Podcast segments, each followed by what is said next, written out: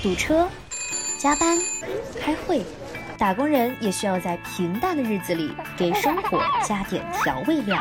欢迎收听三根 Radio，我是天来，我是金强。三根 Radio，你的生活我来了。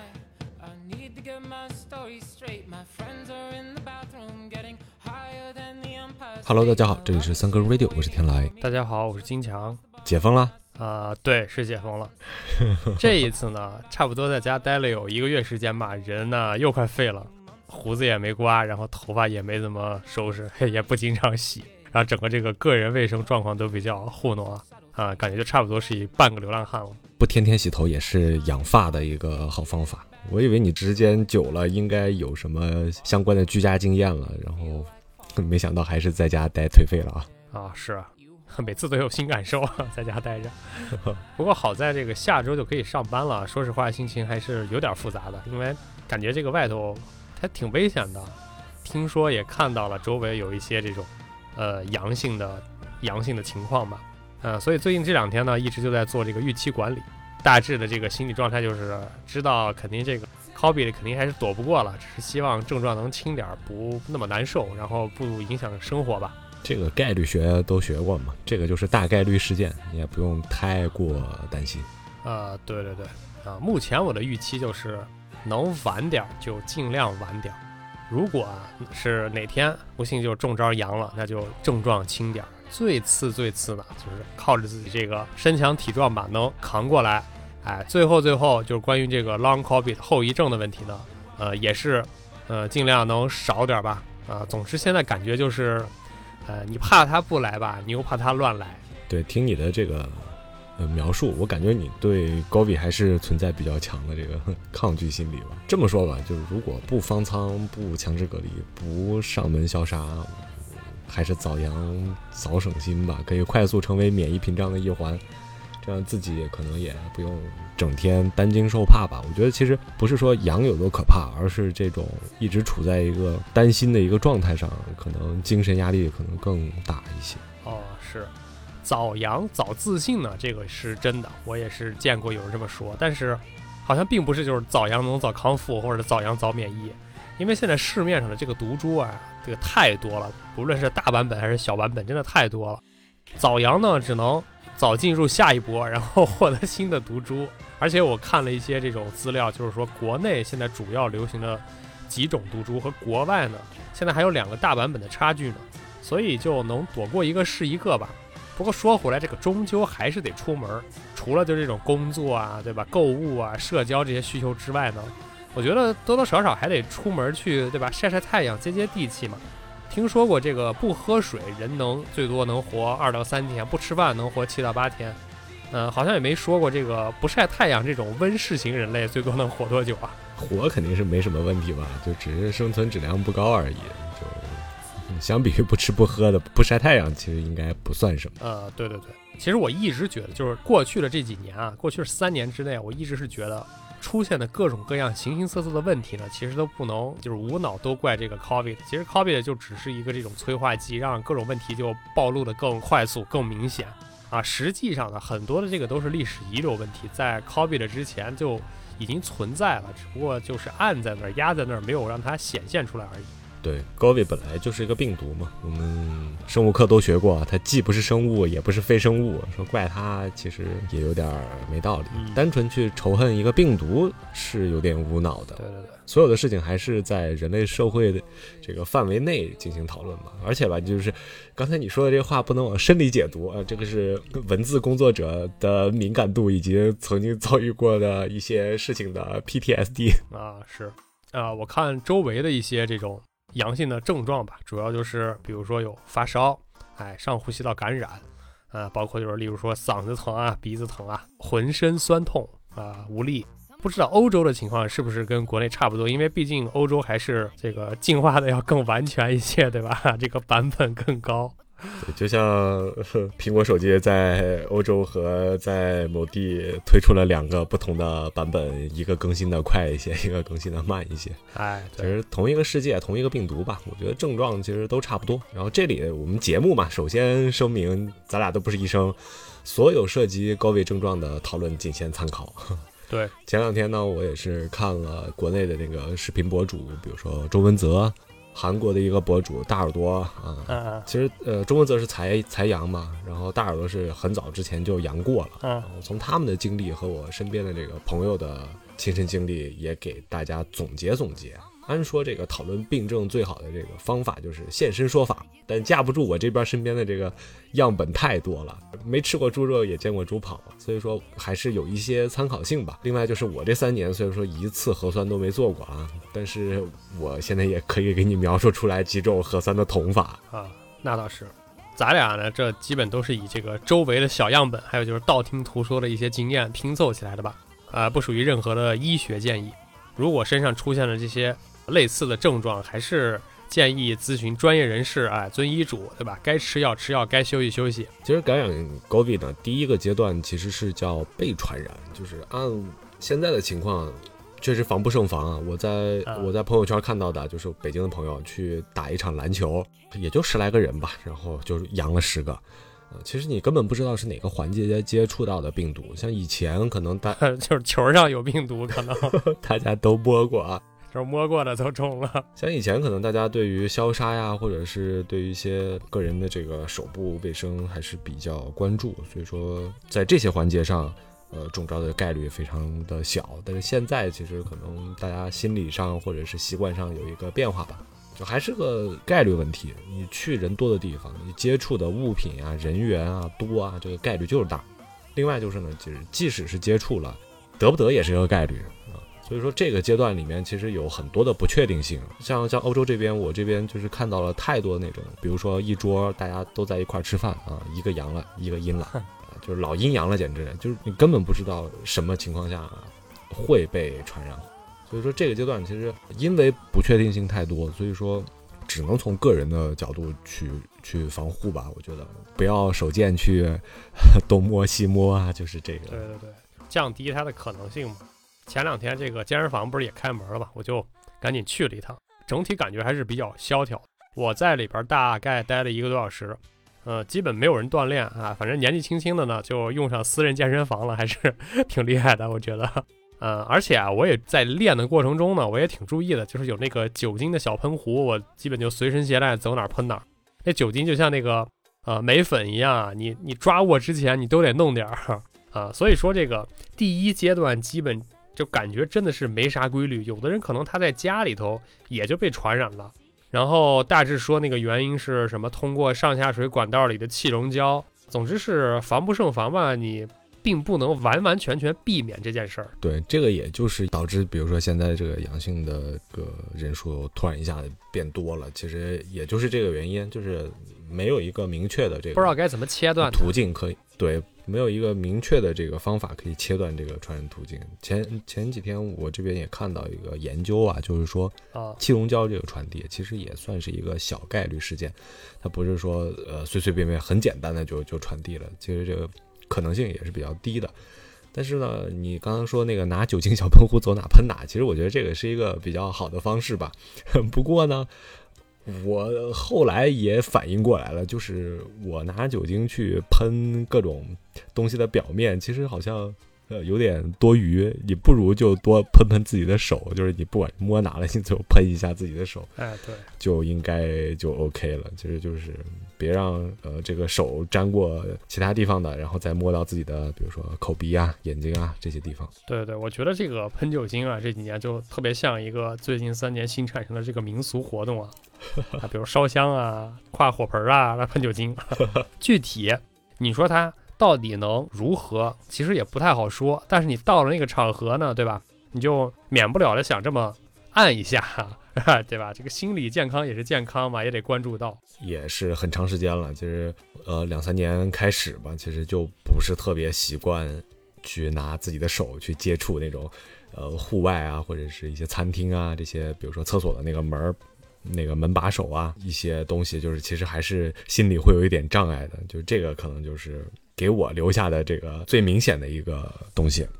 接下来其实这个传不传染的这个，呃，如果一旦中了啊，接下来就是所谓的潜伏期。啊，我我一直觉得这个潜伏期这个名词太专业了，就整的像是炸弹已经点了引线了，就特别恐怖。但是实际上这个阶段，如果是像今年的这个变种，比如说命名方式上面叫 B 一点几几几啊，这个系列的这个毒株吧，差不多它的这些症状都是相似的，然后也是比较明显的，就是一旦有这个症状了，可能你就是差不多。最最明显的一个症状就是嗓子会先疼起来，这个是普遍的一个症状。我我很多朋友都描述说，这个嗓子先疼呢，就是嗯非常明显，然后你会让你觉得，嗯，有东西在刮你的嗓子那种疼，比如说吸气呀、咽咽口水啊，这些都会疼。会呼吸的痛，对我有一个朋友，最开始他是因为爱吃薄荷糖啊这些的，就是时不时的就就含一片儿。他他，呃，嗓子疼的时候，他以为是薄荷糖的劲儿太大了，就其实没怎么注意。然后后来啊，其他这个一些这个在潜伏期的这个症症状呢，可能因人而异吧，但是大部分都是嗓子先疼。但是呢，这个时候如果你去自测抗原，就是你不做核酸，只是自测，基本上都还是阴的。嗯，这个时间一也是因人而异，但是大概会有个一天两天的时间。这个阶段你虽然嗓子在疼，但是你测不出来的。比如说奥密克戎，其实还潜伏期估计还会短一些，从嗓子疼到开始阳，可能就一天两天的时间。啊，因为这个潜伏期比较短了。最近我看，比如说国内一些入境隔离的时间呀、或者是一些检测的时间啊，就是它它又缩减了，啊，可能对也，是呃因地制宜 做了一些调整。是你说了这个抗原啊，抗原其实我前两天看了一个，就是类似于抗原的窗口期应该什么时候用啊？就像你刚说的，这个嗓子疼的这段时间用没用？然后呢，只有在你开始发烧的第二到四还是二到五天吧，大概是这个范围内你用了它啊，它能显示是两道杠。然后当你差不多已经康复的时候呢，或者说你康复了之后呢，你再用它其实也没有用，就是这个抗原，呃，不知道为什么最近都呃特别的火爆啊，大家都在买，但是我觉得好像这个东西就有点鸡肋，因为你无论是测它不测它，你只是知道一个结果，它并不能呃对你有什么帮助，只是告诉你啊，确确实实就你是一道杠，你是两道杠，你是对吧？夺夺冠了，你已经，但其实并对这个症状不能缓解。对，没错，抗原这个测试，因为现在国内才流行嘛，呃，呃像西班牙这边是，其实西班牙一直都比较火爆了，就是就是因为这边大多数的情况其实还是自测，如果你没有那种比如说出境啊、去坐国际航班啊这些的这个嗯需求的话，都是自己去测一下，然后知道自己得没得。嗯呃，像像我个人呢，就是自测抗原的这个呃经经验就比较丰富了，各种牌子的这个抗原都已经自己测嗯自己测过，自己捅过。它这个就像你刚刚说的，期的这个时间，或者是什么时候能测出来，什么时候测不出来，其实比较复杂，并没有一个统一的一个标准。就其实还是只要是有那么一点不舒服，如果你自己心里呃不确定，那就测试一下。对，你就干脆家待着吧，对，你也别浪费那盒子了。更多的方面是给自己有一个心理上的安慰，然后有一个更加相对准确的一个判断吧。就是有时候确实，比如说嗓子疼。啊，它也不见得就完全是因为 COVID 的原因嗓子疼，但是呢，你也没有其他的途径去知道，哎，我是不是自测一下？它的这个准确性呢，其实也比较嗯不好说啊，因为它上面已经说了，就是说如果没准，你得再测啊。就所以说，一般像平时我们买这个自测盒，都是一次买个四五个、五六个在那儿备着，一旦一个，比如说验算一下，对失效了，还得再再再再来一个。嗯刚刚说到这个潜伏期啊，这个潜伏期其实过了以后，就是你嗓子已经差不多就是疼过了哈，然后就哑了。对准备就要发烧了。哦，以目前的这信息来看呢，发烧其实是很快的，可能早上有点不舒服啊，就是那种昏昏沉沉的，那可能下午就开始烧了。啊据周围样本的描述呢，就是这种高烧其实持续大概至少一天半。嗯然后我一个朋友呢是烧了三天，另外一个是烧了两天，啊然后还有其他的几个我知道的，大部分都是两天左右。呃，这种发烧的时间持续时间和比如说身体素质有关，但是但是我其实觉得按我的判断啊，我觉得这个影响可能不是特别大。因为也有那种就是身体很好的朋友，就是烧了时间可能更长，七七这个是四十九天，孙悟空。直接练出来了。发烧期间可能就和流感发烧类似吧。我有个朋友就是跟我说啊，他以前发烧的时候吃药，嗯可能晚上吃睡觉就流汗，就出汗啊。然后但是呢，高了以后呢，他吃这个呃相同的这个退烧药啊，就没怎么出汗，就觉得还挺奇怪的。我觉得这个可能是个例，但是并不是每个人都有吧。然后再就是这个发烧的温度，呃，基本上好像我听说的都是三十八点五，最高的可能要到三十九点五，但是不会说高的离谱那种四十啊四十点五，但是已经算比较高的体温了。呃，我以往的这个每年发烧感冒的经历吧，就是差不多可能都是三十八多一点儿，然后高位可能还是会高一些。哦，我我以为这个发烧也会分阶段啊，你看像那个嗓子疼似的，刚开始就是 YYDS 有一点烧，然后后来慢慢的开始转转入高这个大火模式，然后完事儿这个汁儿收的差不多了呢，对吧？小火慢炖一会儿，这样就过去了。哎，不过不出汗这个事儿，我觉得还挺奇怪的啊。这块儿又多了一个知识点，就是高比的发烧的时候，有有的人可能吃退烧药不会出汗，这个正常的，不用加大药量。因为最近看好多人就是因为呃可能是慌了吧，或者是就是可能也没怎么看说明书，然后就开始哎试药，各种 神农氏、尝百草，然后给自己试医院去了。对啊，这里就提醒大家一句啊，就是非医嘱加大药量或者混用感冒药，极易造成肝肾损伤啊。这个对对对网上的这种各种新闻还是挺多的，大家还是要注意一下。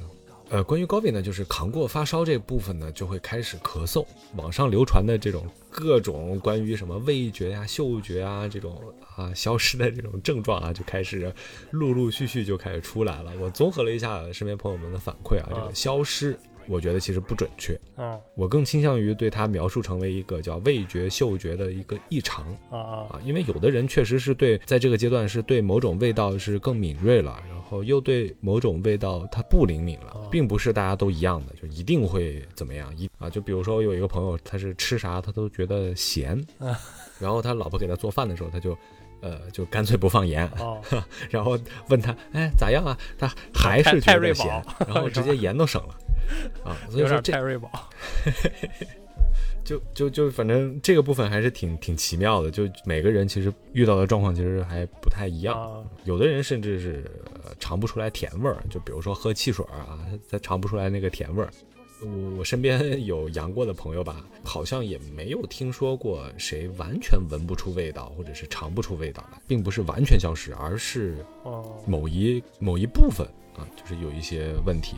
但是这个我也是最早可能一两年前吧，看当时的一些报道呀、视频博主的一些消息啊，哦他们是说他们完全闻不出来，跟那个成语描述的一样，叫味同嚼蜡啊，有那种感觉。但是现在好像可能是因为病病毒毒株的这个变异吧，它并不像以前那么夸张了。哦，其实这个味觉异常，我觉得还是挺特殊的，就是相比于呃其他已知的一些病吧。因为我查了一下，似乎好像没有这种先天性的味觉、嗅觉的呃异常，都是一些后天的原因，比如说啊病变，还有就是常见的什么吸烟啊、喝酒啊导致的味觉丧失。那我觉得就是这个 long COVID 里边，味觉异常是比较影响生活质量的。说实话，这个味同嚼蜡的时候，啊想一想就挺受罪的。呃，我我也看了有一些这个呃康复的人就描述啊，他就说这个说自己尝不出什么味儿了，然后就基本做饭再也不加调料了。你想想，吃羊肉不加孜然多恐怖啊，是吧？吃火锅不加辣椒 啊，这确实有点恐怖。而且呢，就是那个博主说他吃饭就会变得很快，因为反正也尝不出来味儿，所以他就对付两口，基本就是把那个肉啊。菜啊，切成丁儿的，加点油，炒吧炒吧，然后就就着米饭，就是一顿饭，基本就是对付了吧，算是。其实像味觉这部分，其实大家反馈最多的还是咸和甜、这两种是存在一些异常的。但是比如说辣呀这种刺激性非常大的这种味道，其实还是 OK 的。呃，很多人比如说觉得自己味觉有有问题了，但是呢，比如说吃饺子加点加点醋加点辣子，还是能尝出味道的啊。哦，那还这个状态，我看是一两年前吧，也就可能是比如说以前更凶猛一点的病毒毒株的时候的一些症状吧，大家是这么应付的。但是现在的话，应该类似，但是不至于那么夸张吧。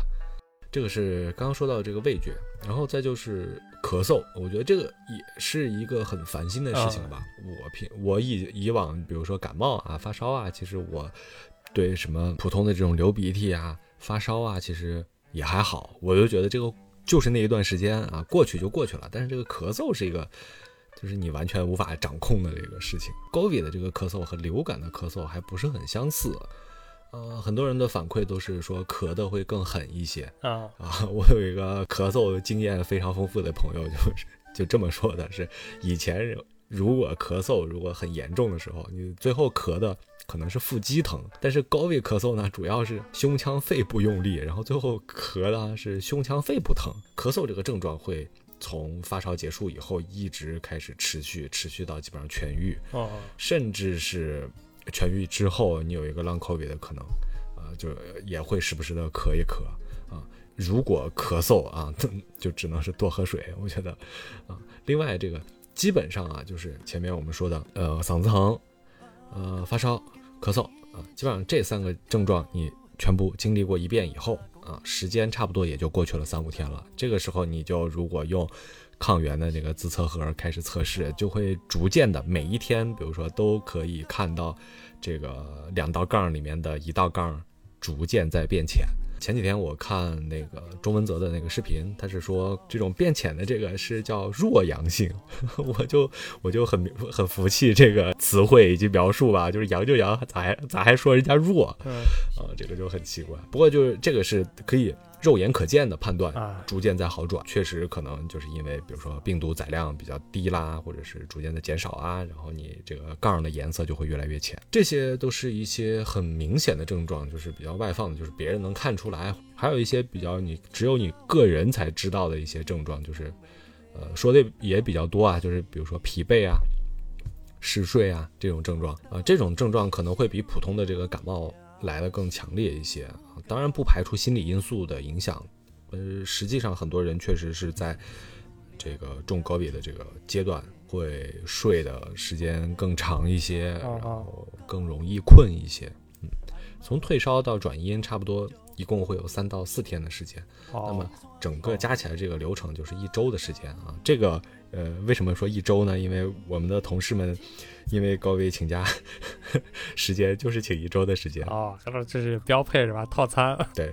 高危套餐基本上就是这个时间。所以说，在整个流程里面呢，这个时间你肯定是要挨到的。在这个过程中呢，难受到什么也不想干的时间是，呃，一是什么也不想干，二一个什么也干不了。这段时间也就是发烧的头一两天，然后剩余的时间呢，其实。该玩玩，该吃吃，该喝喝。就以前我们同事，比如说有那种呃在家自己隔离的时候，也就是前两天，真的是说难受到处理不了任何事情，然后后面其实就真布置任务也能完成这种啊。时间方面没有大家想，就是大没有大家想的那么夸张，就是一定要在家躺七天或者躺多少天。啊，生活质量还是可以保证。关于这个 long covid 的呢，我还听说有一种后遗症，就是智商会下降。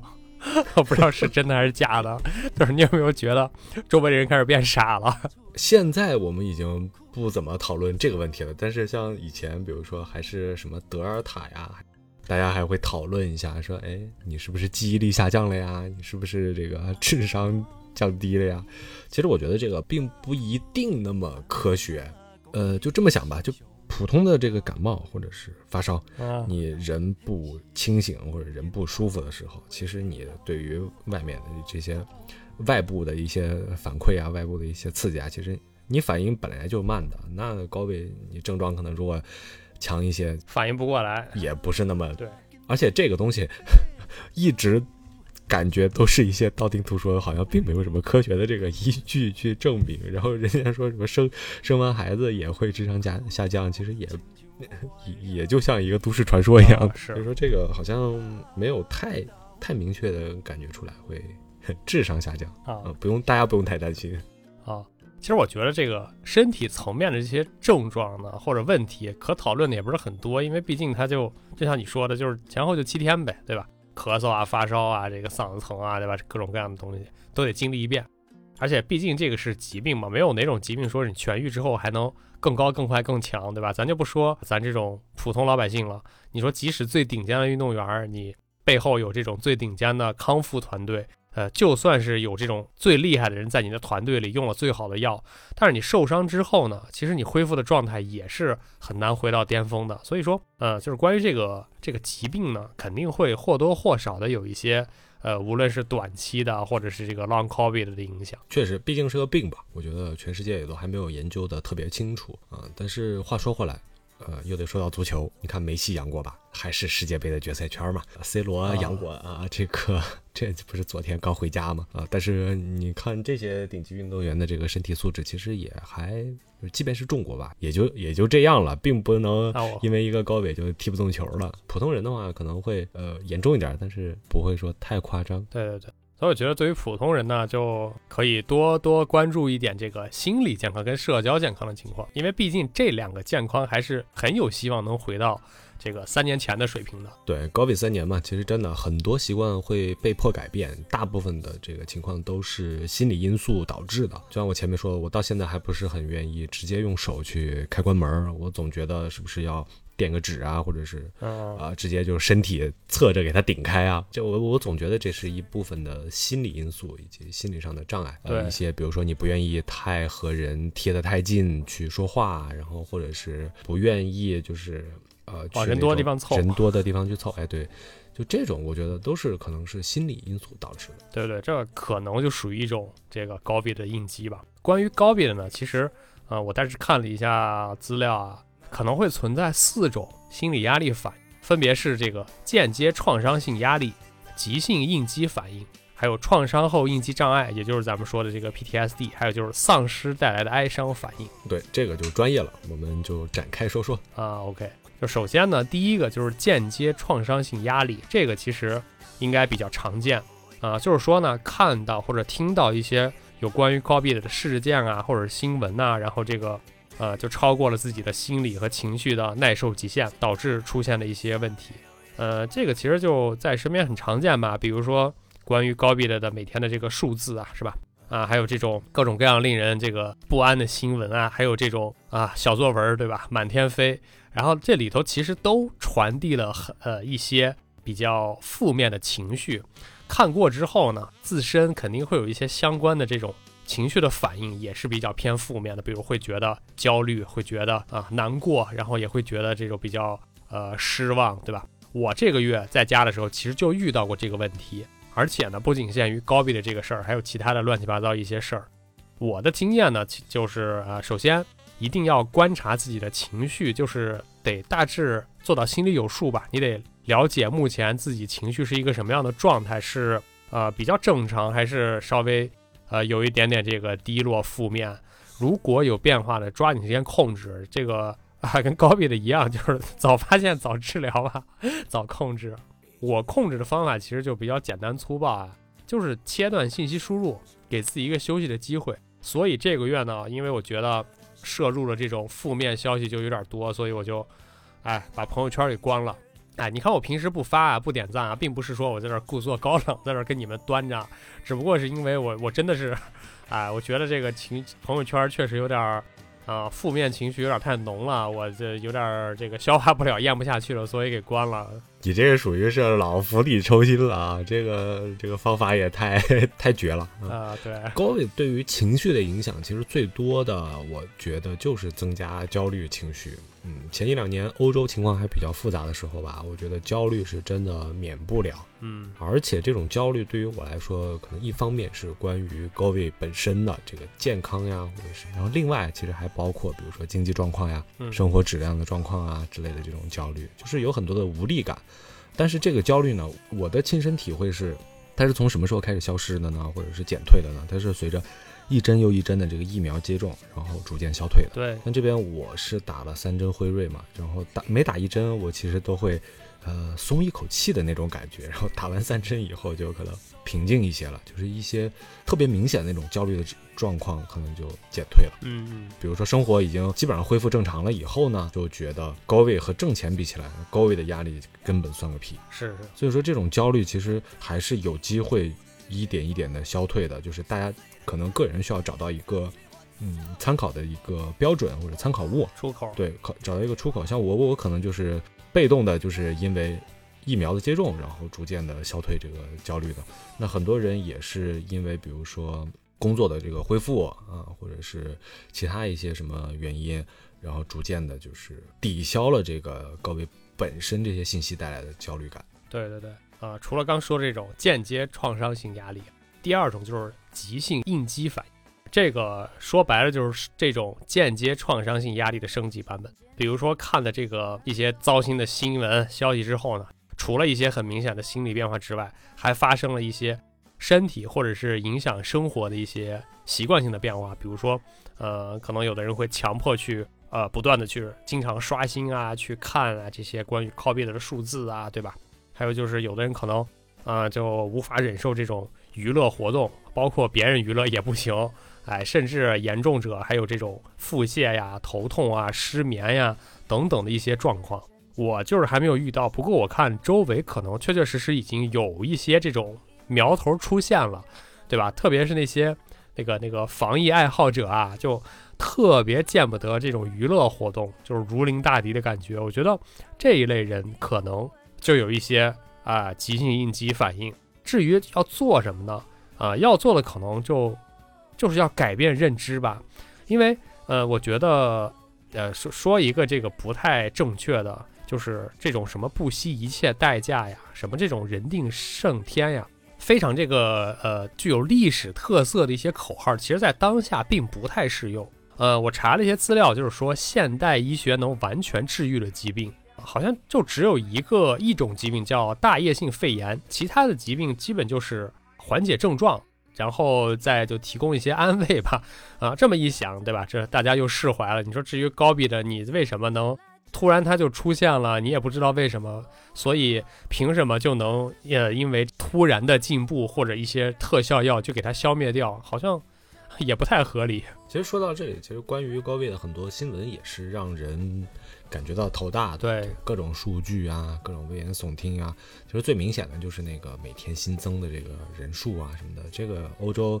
呃，很早的时候也是这样，就是每天都会在网站的这个头版啊，都会一直出现啊，今天新增多少啊，今天确诊多少，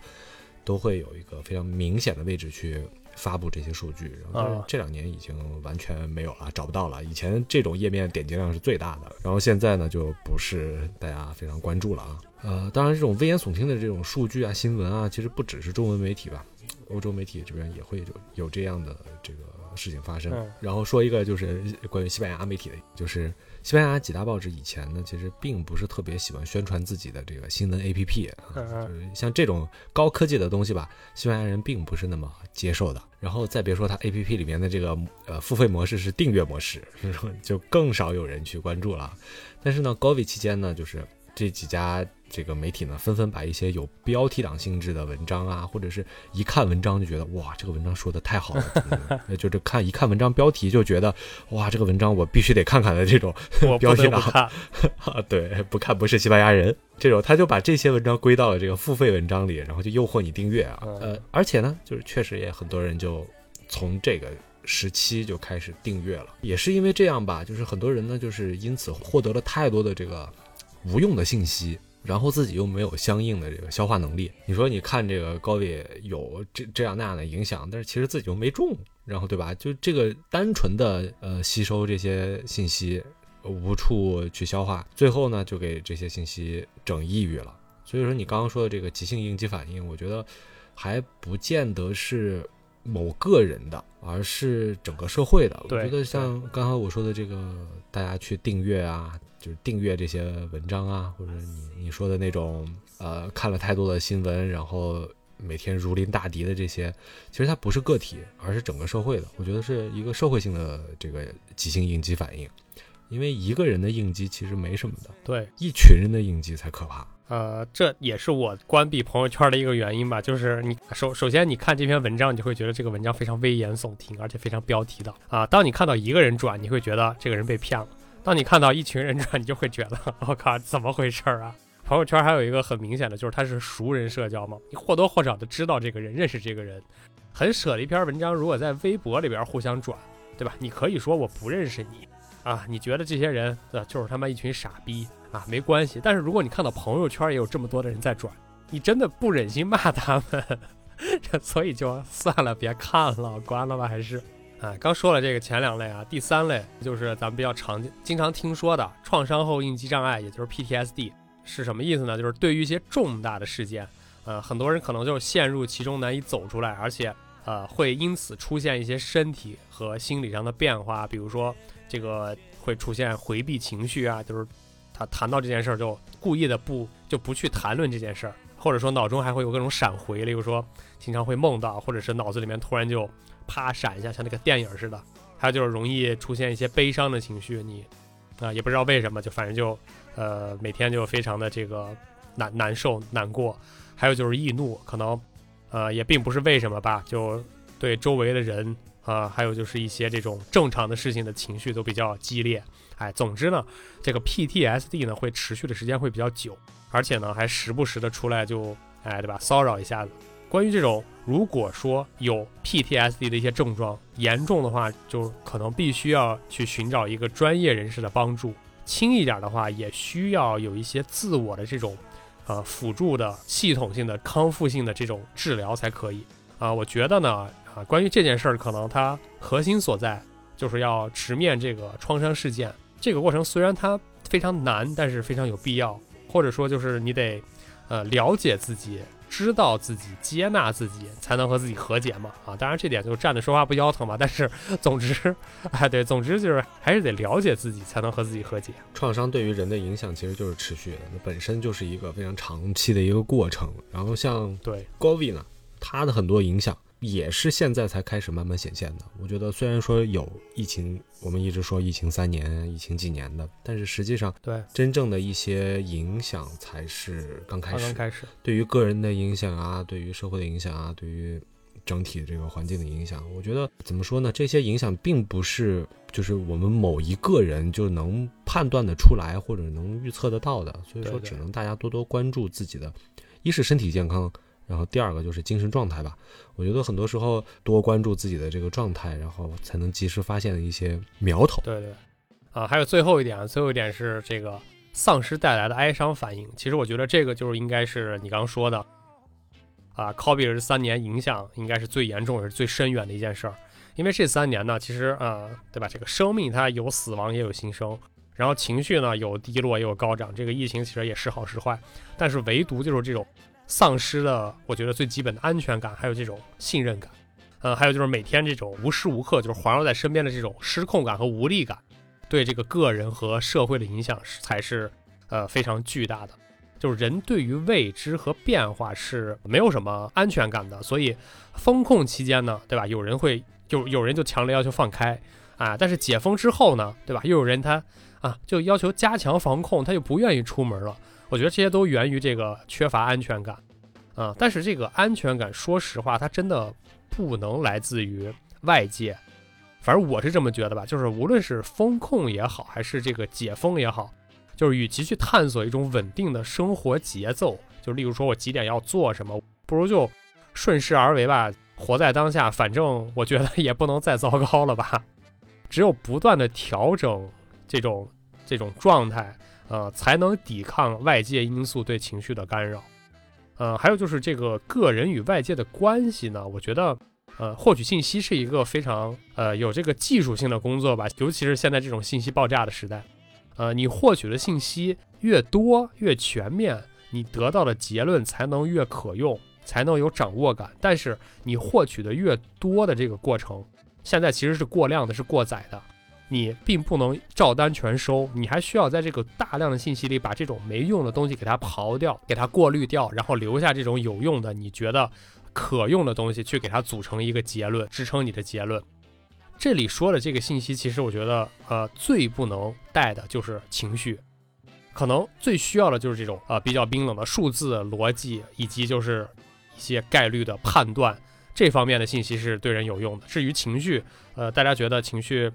很容易传播，但是它似乎对对做正确决策没有什么很好的呃帮助，我是这么感觉。对这些信息，我觉得就像你刚刚说的啊，现在是有些过载吧？对，我觉得所以导致每个人对于自己的一些判断呀，其实是就大家是得不出来一个科学严谨的一个结论的。刚才也提到了嘛，解封之后就是有人要求加强防控，这个是我我最最近一段时间看见的，我觉得最反智的一点了，就是类似于小时候，比如说妈妈生气了，会说，哎，以后就不管你了，你爱咋咋地啊。然后呢，你就慌了，然后咋回事？不管了，不行啊，妈，我错了，就这种。这个我觉得对于小孩来说，他有存在这种不安全感，然后有一些反应，我觉得是理所当然的。但是对于现在如这么多的成年人，如果还会有这样的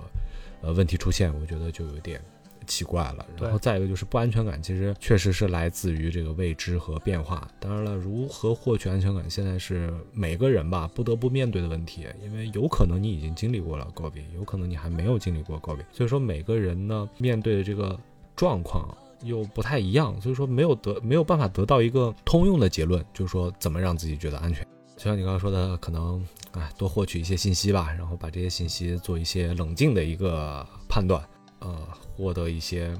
有限的安全感，然后让自己的这个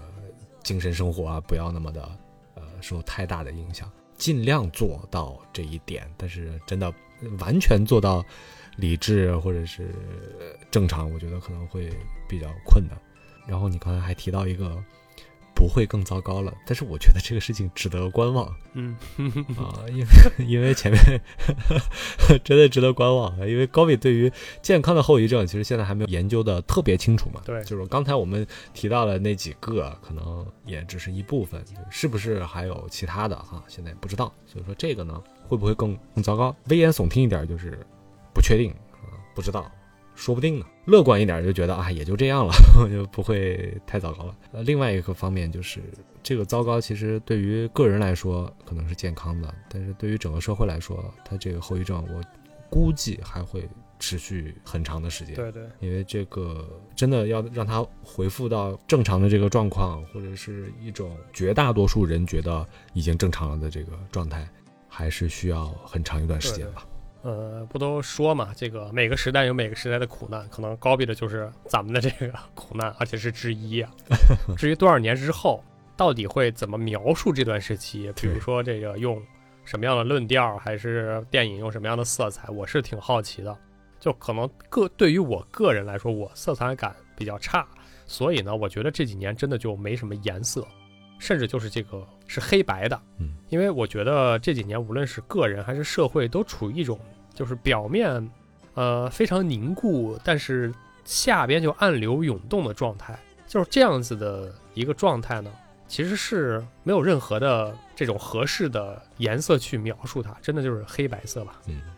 就是没错，现代人嘛，评论现代的事，嗯，一定是具有非常大的局限性的。对，这叫什么？这要跳出这个这个框架呀，然后再去看问题。反正。未来历史肯定是会给高伟这段时期做一个定义的，对。至于说什么时候，其实不太好说，但是这种定义一定会出来的。所以说，我觉得也是比较好奇，未来的历史会给高伟这个时期做什么样的定性定义。例如，我的孩子未来会怎么看待，就是他父辈的这一段经历的这段时期。就是真的还是充满好奇吧，因为现在确实还是处于一个比较变化莫测的一个一个阶段，一个时期，还依然到现在还没有尘埃落定，所以说我觉得，嗯，还有很多的变数以及不确定性。对，好了，今天的节目我们就聊到这里，祝大家身体健康，万事如意。对，我们我我们身体健康，嗯，我们下期再会。好，拜拜。